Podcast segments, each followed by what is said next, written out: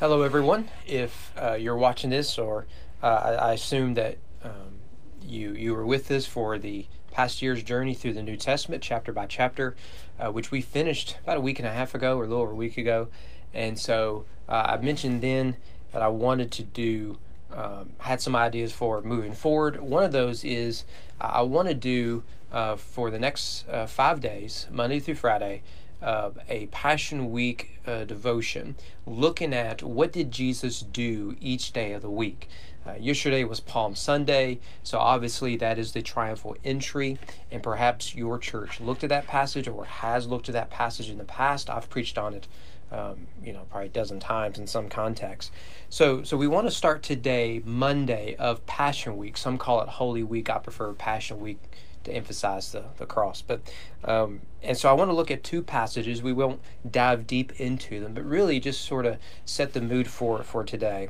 And Matthew 21, verses 12 through 22, looks at both Jesus cleansing the temple and then cursing the fig tree. Now, it's easy for us to look at these as two separate events, and they are. He cleanses the temple, and then he then goes later to curse the fig tree. But in the way the story is told, we need to see one bleeds into the other. And so, for example, although it was yesterday that you had the triumphal entry, that's the first 11 verses of Matthew 21. However, in Matthew's telling, he almost portrays Jesus entering the city and immediately going into the temple, which thematically makes sense. If Jesus is the son of David, he's the king. Remember, we talked about that theme throughout Matthew. As king, what type of king is he? He is the son of David, the promised Messiah. So it makes sense. He enters into the capital city, the city of David, but he enters not to take his throne, but rather to see his throne is in the temple. For that is his true house, right? And the merging of the priest-king motifs.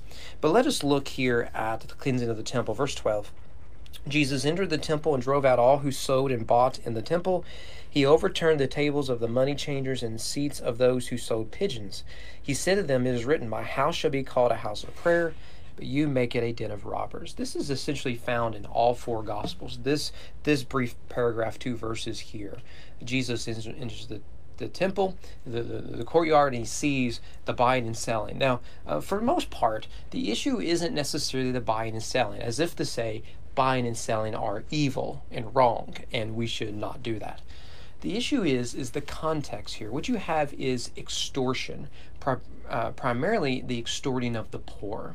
So what it worked is during the Passover, the city would nearly double, sort of like the city of Frankfurt during the weekdays, with people from out of town coming in for their state jobs. The city really doubles. So if you want to get lunch on a weekday here, you have to go at 11:30 and not noon, because that's when all the city, the state workers work. Anyway, so you have an increase in population. You have a monopoly at the temple, and you could bring a lamb or a dove or whatever it is you came to offer, and if it meets the standards, you can offer that. And so you haven't really lost much. Now, you've lost your lamb or dove, whatever, but you haven't had made an additional investment. But what they would do at the temple is they would say, "Look, your lamb isn't good enough. You know, it doesn't meet the standards of Old Testament law, Mosaic law. However, we have a lamb over here that's been pre-screened and ready to go." Think of this like a movie theater. Why is it they say don't bring your own popcorn and drink? It's because it may cost you $5 to get that at Walmart, all the junk food you want while you watch the movie. But for what you get for $5 at Walmart is going to cost you $15 at the movie theater. And that's on purpose. That's really where they make all their money. So too here, if you're telling everyone that their sacrifice isn't good enough, you can jack up the prices because you alone will accept the offering that is presented. And so you have a monopoly, which affects the price of everything. Well, so what you see here is extortion. If you're poor, you have no access to God. You can't make your sacrifice. And Jesus is appalled by this. And so he says there, quoting the Old Testament, "My house will be a house of prayer." Notice it's my house. He enters Jerusalem as king. He enters the temple as the high priest. And you've been with us on Wednesday nights, that motif we've really been looking at through the Old Testament. It would be a house of prayer. You've made it a den of robbers. Well, then notice what happens, right? That's in all four Gospels, but Matthew takes us in a very different direction. Verse 14, the blind and the lame came to him in the temple. He healed them. But when the chief priests and the scribes saw the wonderful things that he had did, and the children crying out in the temple, Hosanna to the Son of David, they were indignant. Now, notice, don't miss this. This is such an important detail. Jesus cleanses the temple, kicks everyone out. Who comes in? It says there, the blind and the lame. The blind and the lame. And what are they doing?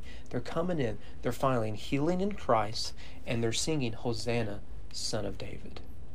Now that clearly connects the triumphal entry. And so thematically and in the narrative, although they're separate days, Matthew puts them together on purpose. So what do we to do with that? What Jesus does is he restores proper worship. It's not about ritual. It's about worship. It's about true worship here. And what is the gospel? It is the lame and the walk finding their hope and healing in Christ. The lame and the walk. The lame and the blind, sorry. And that's what Jesus does. We see a picture of what the church is to be, where the blind and the lame, the hurting and the demonic, the dead and the hurting, all of them come to Christ, find healing, and they worship in spirit and truth. That is the church, and that is the restored worship Jesus brings.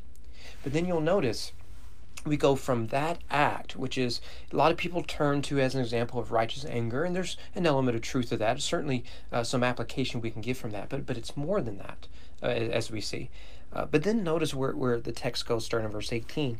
In the morning, as he was returning to the city, he became hungry, and seeing a fig tree by the wayside, he went to it and found nothing on it but only leaves. And he said to it, may no fruit ever come from you again. And the fig tree withered at once. Now, there's only two times in the New Testament where Jesus does a miracle that is destructive. This is one of them. The other is when he cleanses the demoniac, and they go into the pigs, and they drown. So there's only two times that Jesus' miracle is destructive as opposed to constructive or even reconstructive. But this is one of them, and it seems kind of pointless. Doesn't it? You just read it, Jesus curses fig tree.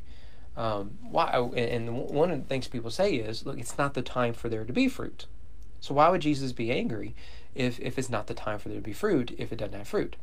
Well, the reason is this is a picture. We could almost make it a real-life parable. We've been going through the parables on Sunday morning and Sunday evenings.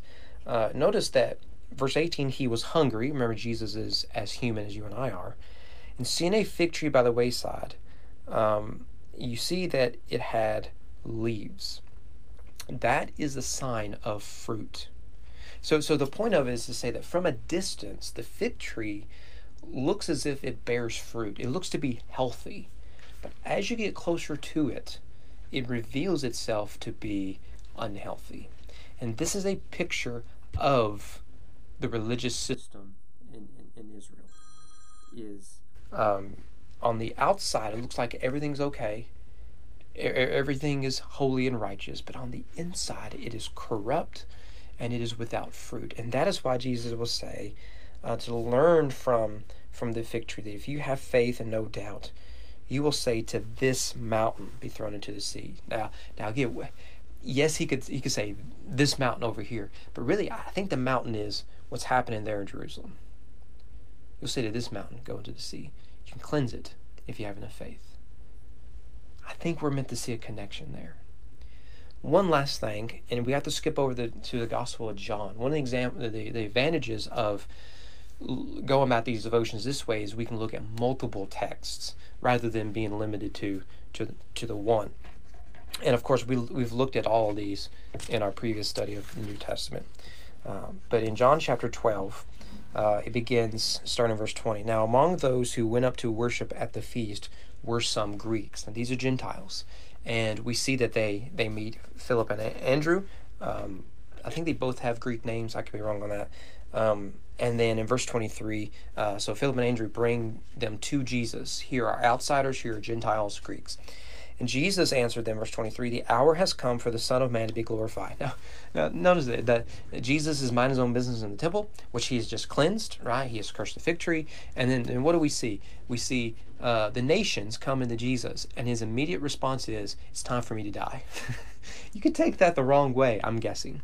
But that's not what John's doing. John is wanting to see the beauty of the gospel.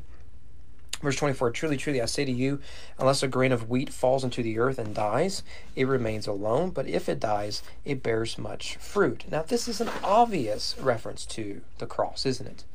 Here we have the nations flocking to Jesus in the temple. This is the point of the temple. And remember, the temple is a temporary place by which God comes down to be with man. The permanent way is first through the incarnation of Jesus, where the God-man comes down to dwell with men. John 1:14, he dwelt, he tabernacled among us, we beheld his glory, glory of the only begotten Son. And so you get in Jesus, and then because of his death and resurrection, it is now in the hearts of believers. And so here, what he sees is the nations gathering into the presence of God in Christ. Right? And so he says, now is the time to make this permanent. And so as a seed drops into the ground, and though it dies, it will bear much fruit. So too must I die in gathering of the elect, in gathering of the nations, so that I might be raised and complete my mission here on earth. It's incredible. What he says there, verse 25, whoever loves his life loses it. Whoever hates his life in this world will keep it for eternal life.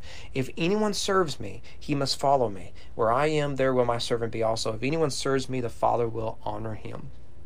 And where's Jesus taking them? He's taking them to the cross, right? Both the Jews, the disciples, and the Greeks, representing the nations. Well, from here, God the Father speaks. And they have this conversation. There's a lot of mystery from those around them, like, where did that voice come from? What does it mean? And I want to highlight verse 31. Jesus says, now is the judgment of this world. Now will the ruler of this world be cast out. That, of course, is the devil. Remember, there's three main parts that Christ gains victory over at the cross. There is Satan, our sin, and death itself. So if you want alliteration, it's death, the devil, and our depravity. And here we see emphasis on the devil, that the ruler of this world will be cast out. Christ will conquer and rule over him. Verse 32, and I, when I am lifted up from the earth, will draw all people to myself, like the nations. Right? This is the point of the kingdom of God. He said this to show by what kind of death he was going to die. Now, we see this ultimately fulfilled, don't we, in Revelation. In 4 and 5, we see people from every tribe, tongue, people group, nation, language, and they've gathered to worship Christ, the Creator and Redeemer. Revelation 4 and 5. So what an incredible passage. I think we overlooked John 12 to our detriment. So that's Monday. Cut off the cleansing of the temple, Jesus curses the fig tree, and is blessed by and blesses the Greeks, by pointing us back to the cross. Lord willing, we'll see you all here tomorrow. We'll look at Tuesday on Passion Week. See you then.